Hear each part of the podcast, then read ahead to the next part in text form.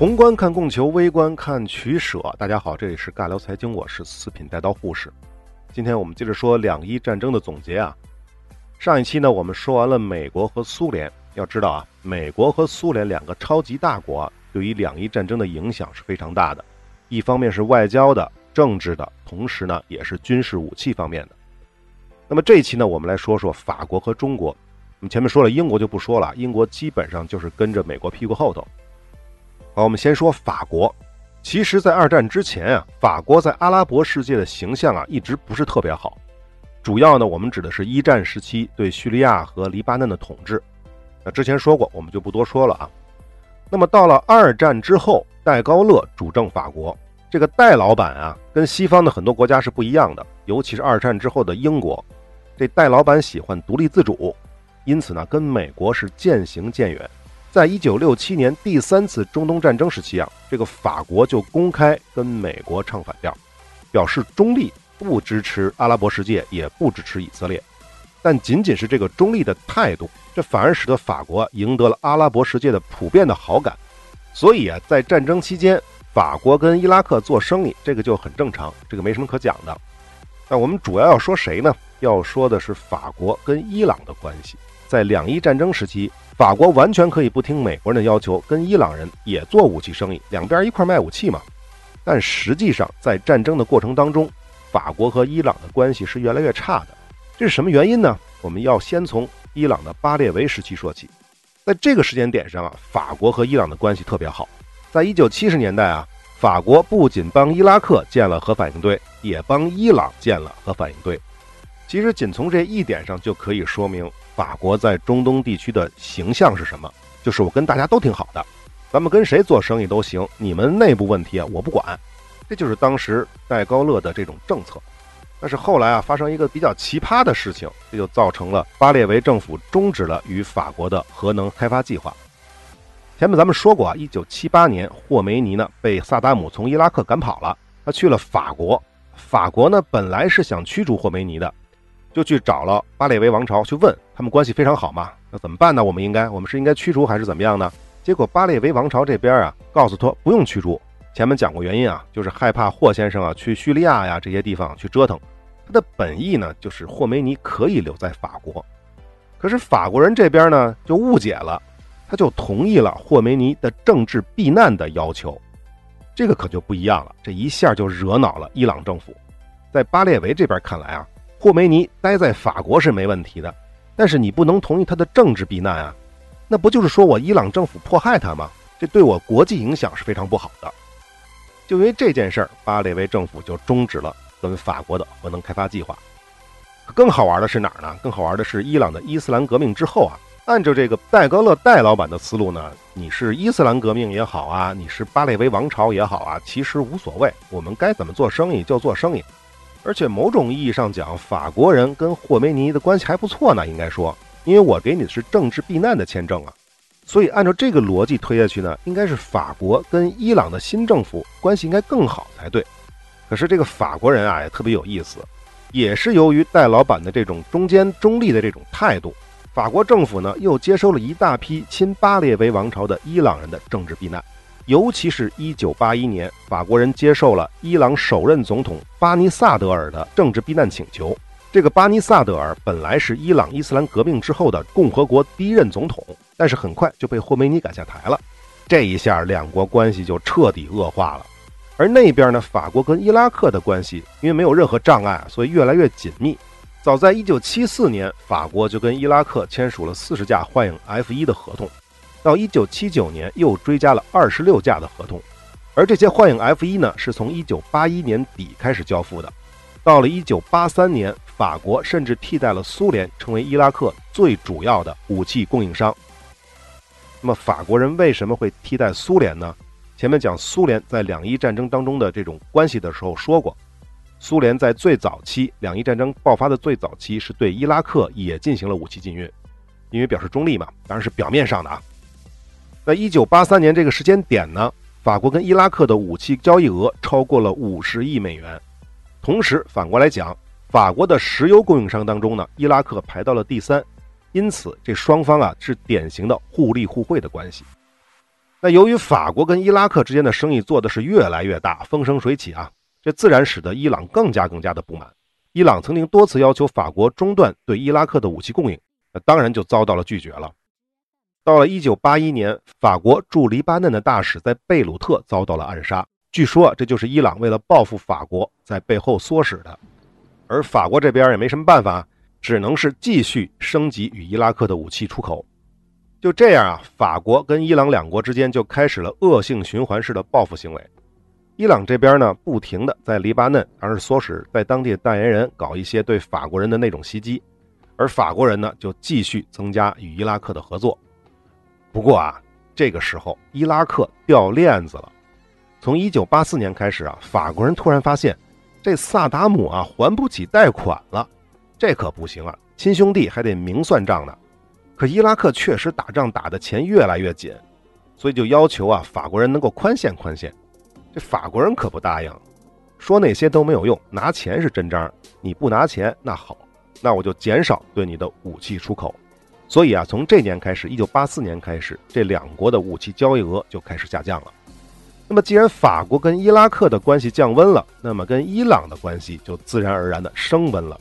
一九八四年，伊朗外长访问了法国，商讨了关于黎巴嫩的问题跟向伊朗军售的意向，这两国关系就开始缓和了。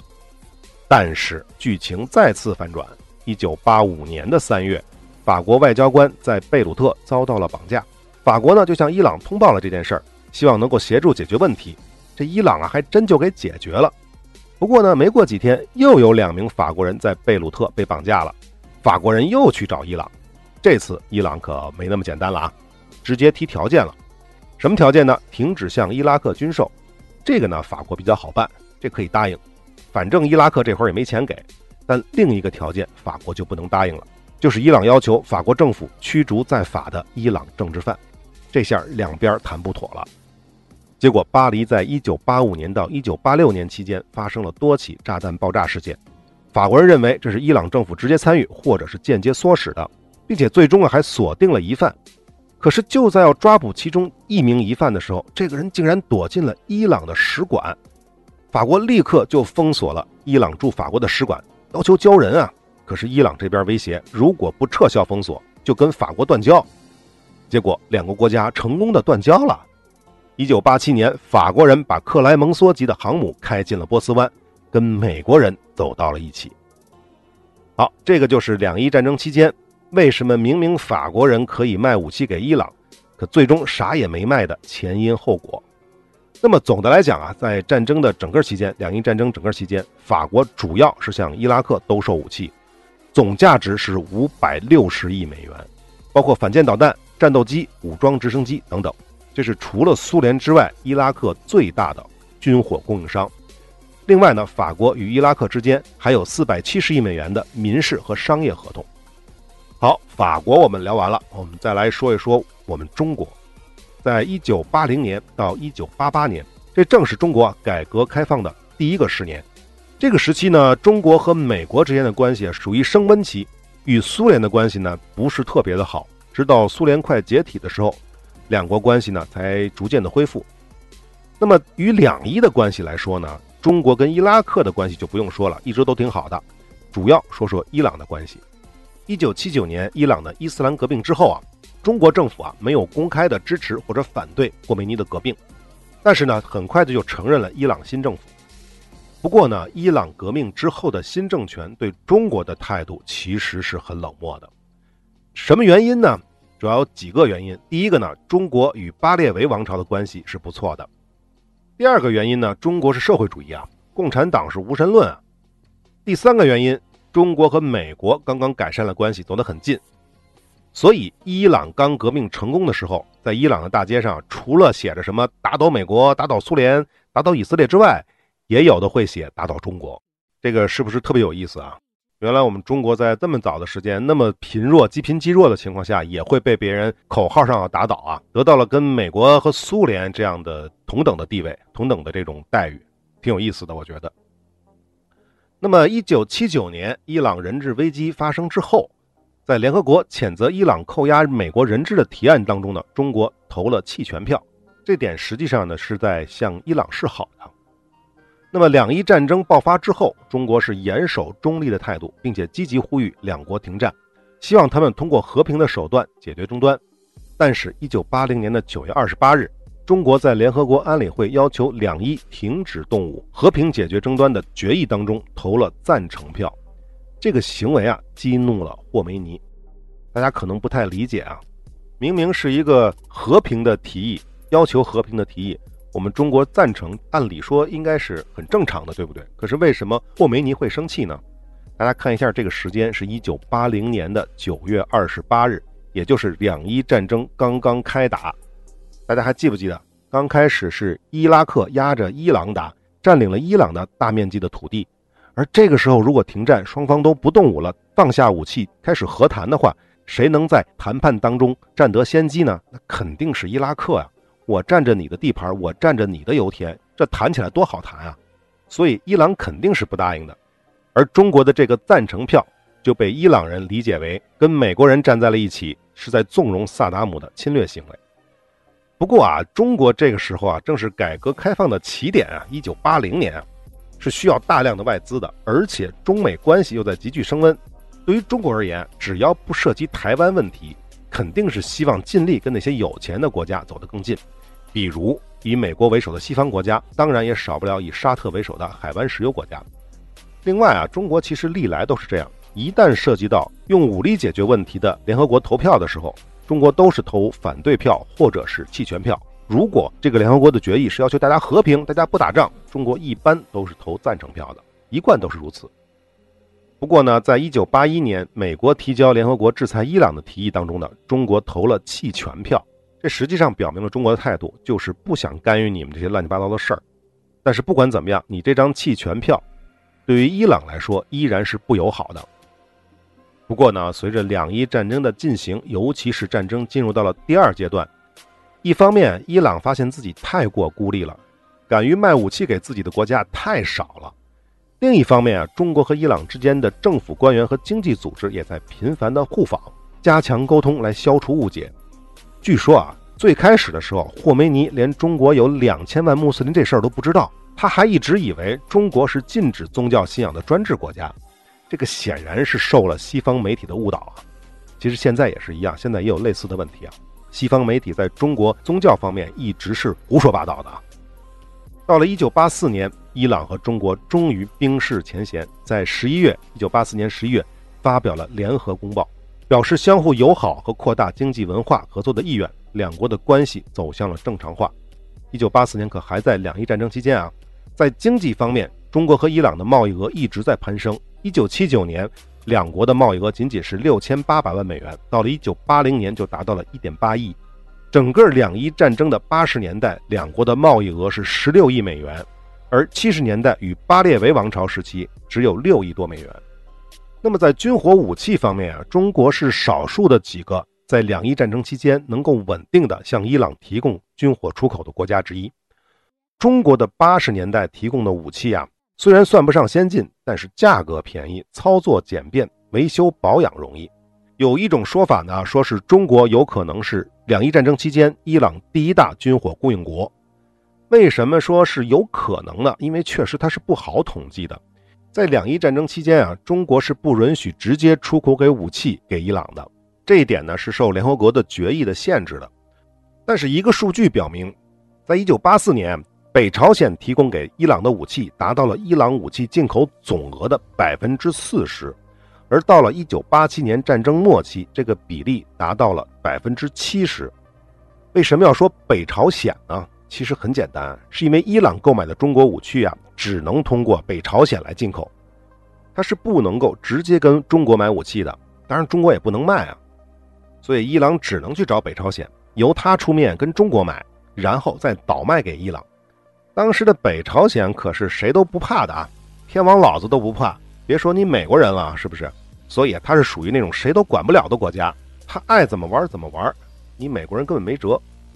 苏联这边其实也是一样，不方便的时候呢，也会通过北朝鲜销售武器给伊朗。但实际上，苏联这边主要的途径呢是通过叙利亚，而不是通过北朝鲜。因此，根据刚才那个统计啊，到了1987年，伊朗进口武器的百分之七十是来自北朝鲜。这个背后实际上就是中国。我们知道北朝鲜能生产什么武器啊？有，不是没有啊，有个别的少量的武器，比如说它的坦克，它改进过的坦克是卖给伊朗的，但是它的产能啊，我们想都知道，没法跟中国比。所以我猜啊，这百分之七十的份额当中，至少有百分之五十是来自于中国的。但是不管怎么样，到底两伊战争期间，中国和苏联到底谁是伊朗最大的军火供应商？这个呢，其实也很难说。呃，再说一下伊拉克这边，我们前面说了，中国和伊拉克的关系一直都比较好，所以伊拉克也一直在购买中国的武器。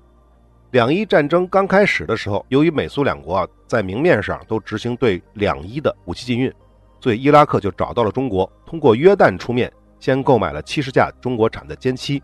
而且还从埃及获得了一批换装下来的二手歼七，但是另一个说法呢，说从埃及转手的这批呢，只是四十架歼六而已。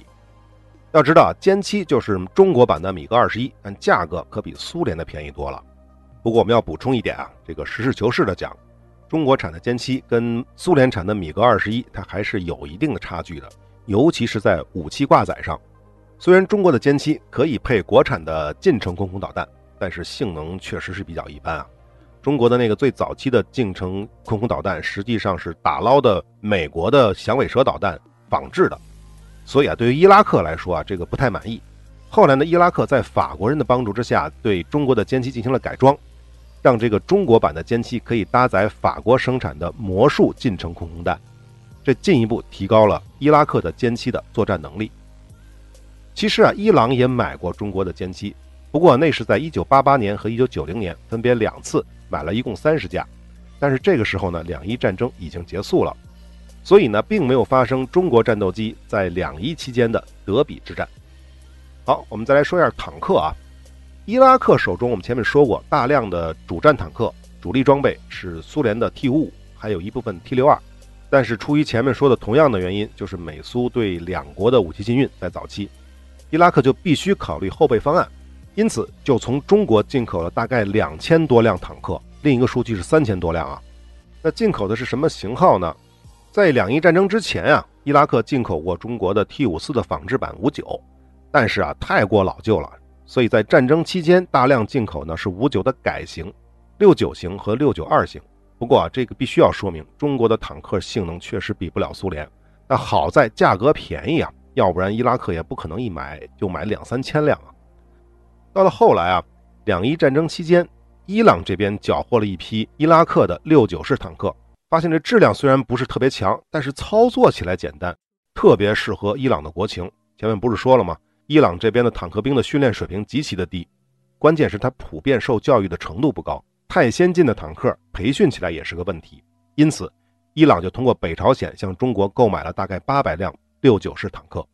那么，除了坦克，两个国家两伊。都进口过中国大名鼎鼎的蚕式导弹，其实就是 C 二零幺和 C 六零幺，这是反舰导弹啊，是中国仿制苏联的明和系列导弹，在中国的命名叫海鹰二。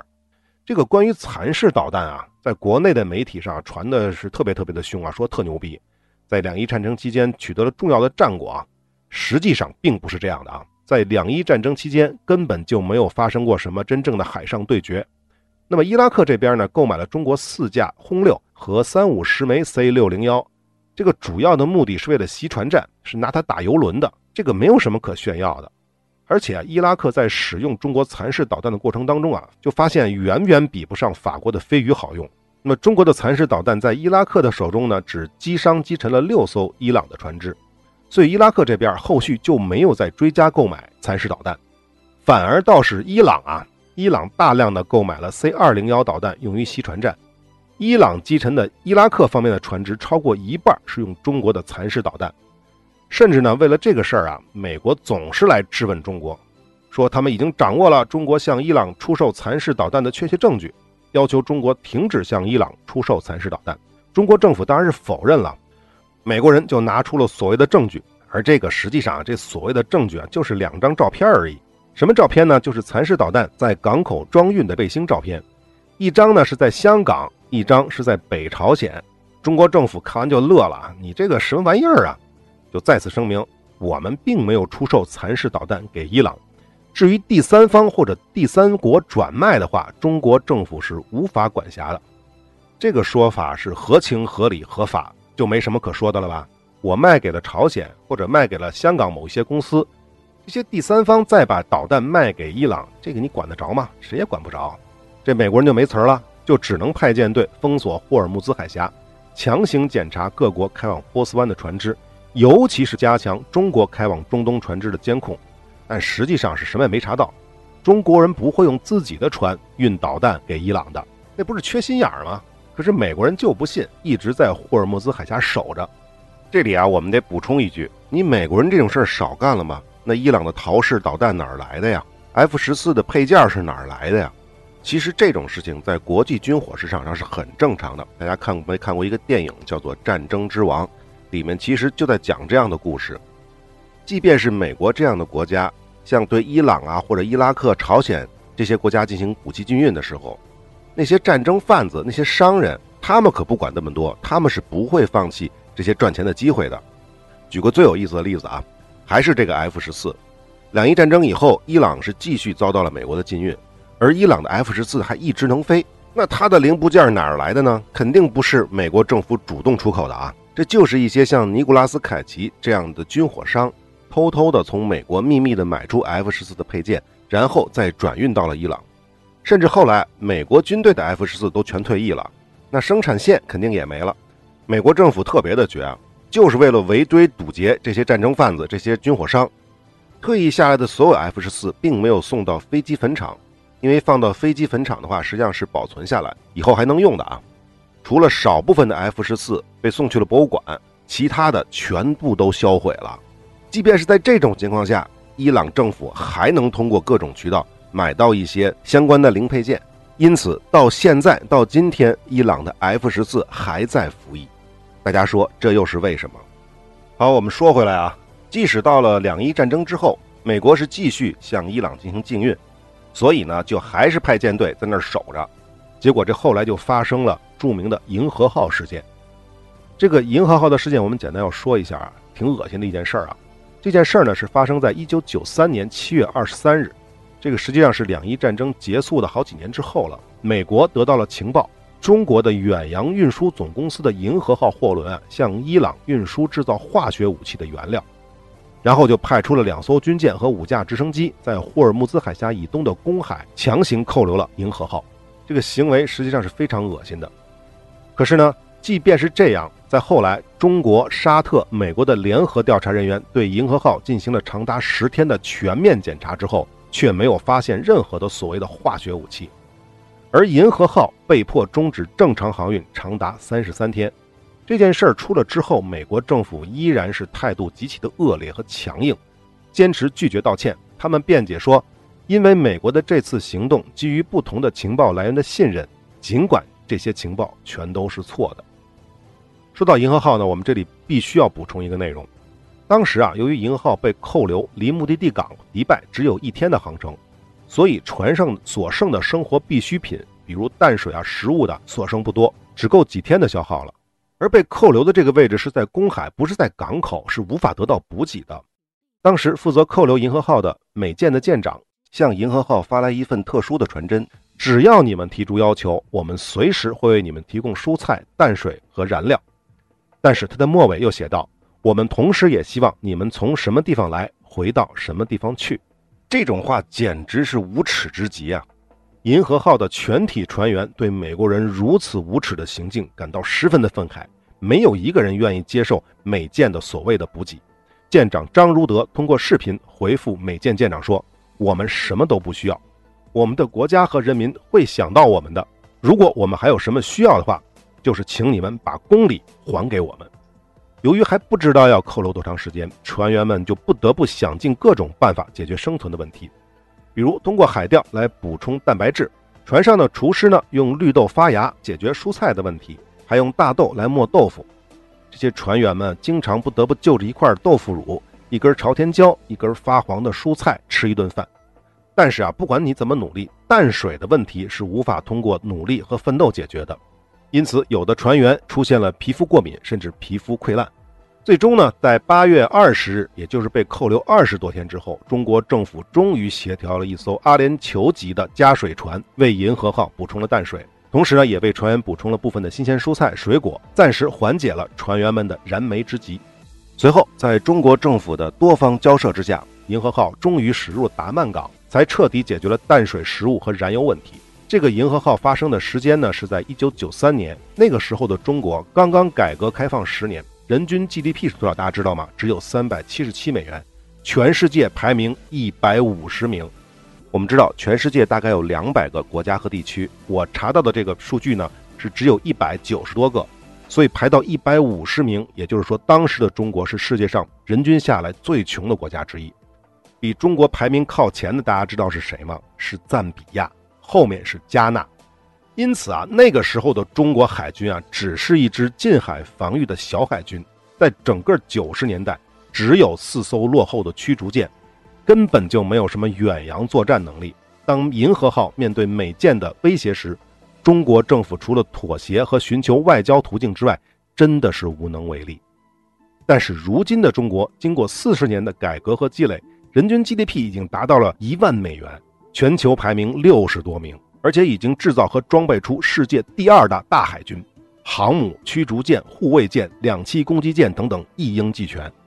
虽然比起世界第一的美帝海军还有相当大的差距，但是已经有了强大的深海力量的保证。在这种情况下，银河号的事件就再也不会发生在中国远洋商船的身上了。好，银河号的事情我们说完了，我们说回两伊战争，中国的军火出口啊，除了蚕食导弹，其实要说数量啊。中国卖的最多的还是枪，毕竟啊，中国造的 AK-47，也就是国产五六式冲锋枪，便宜耐用，两伊手中都有大量的装备。此外呢，还有防空导弹、火炮、装甲车、反坦克导弹和幺零七火箭炮等等等等，两伊都有采购。据估计，只能估计啊，因为没法真的统计啊。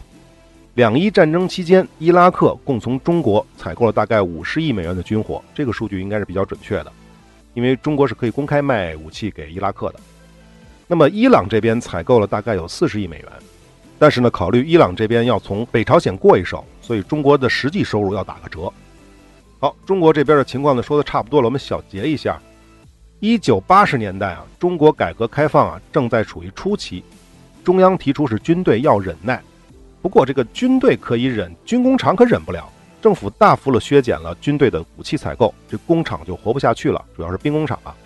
而恰恰在这个时候爆发了两伊战争，因此啊，这两伊战争对于中国来说啊，其实是救活了一大批的军工企业。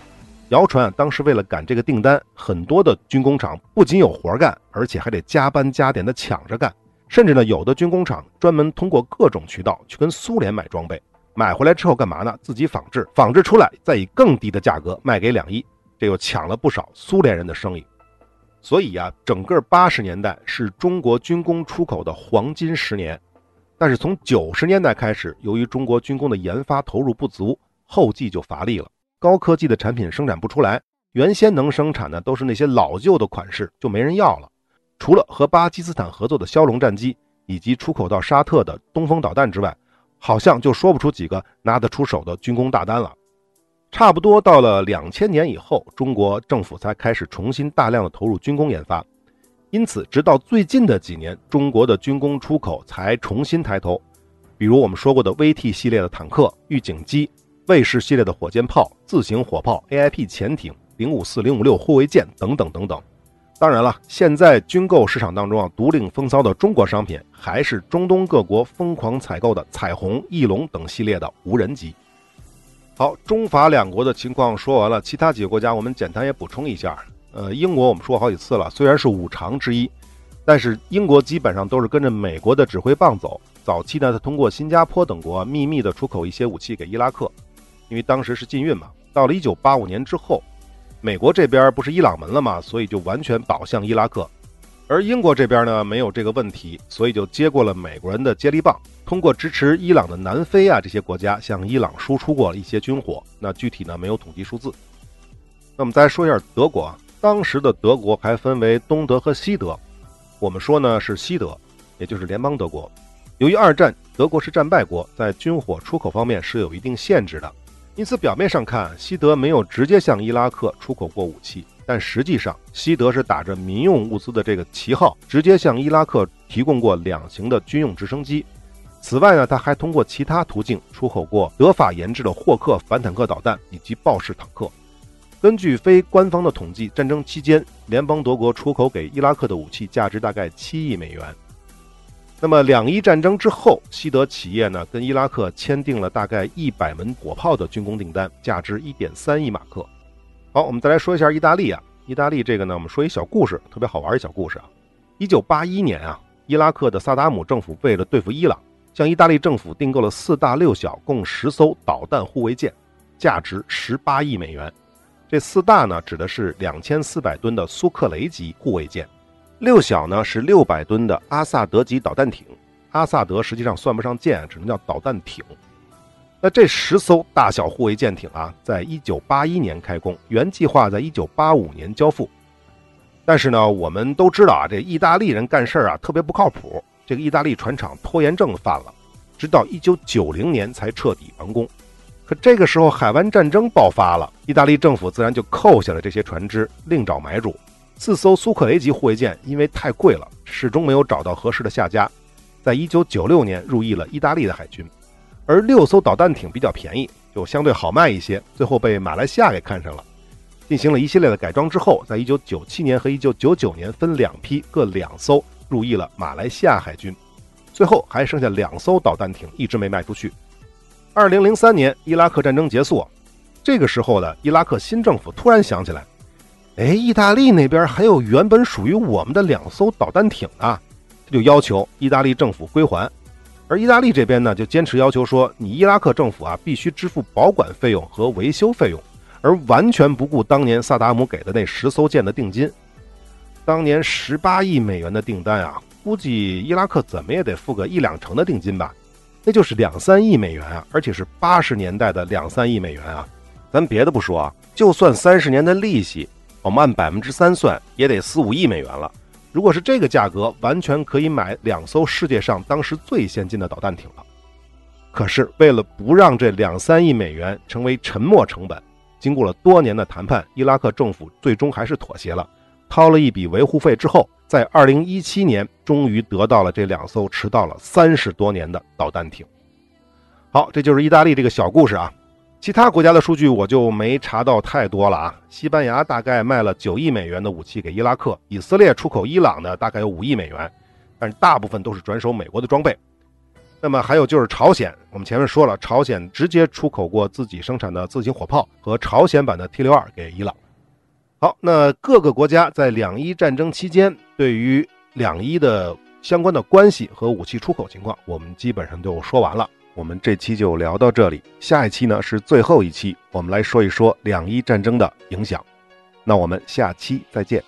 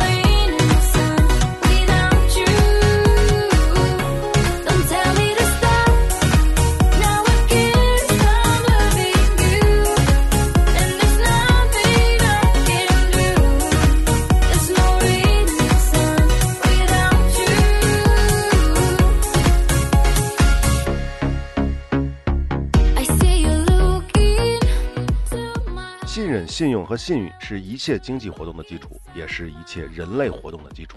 不过呢，主流的各大音频平台并不完全信任我们的内容，因此部分系列的内容并没有在您所收听的平台收录，或者呢是收录之后被下架了。但是没有关系，您也可以搜索微信公众号“四品带刀护士”，关注之后呢，就可以得到完整内容的推送了。另外呢，从阿富汗系列开始，我们也同步在微信公众号更新最新的节目。欢迎来加个关注。最后，如果您喜欢我们的节目，请点赞、转发、关注、收藏，这是对我们最大的支持。好，我们下期再会。Don't tell me to stop.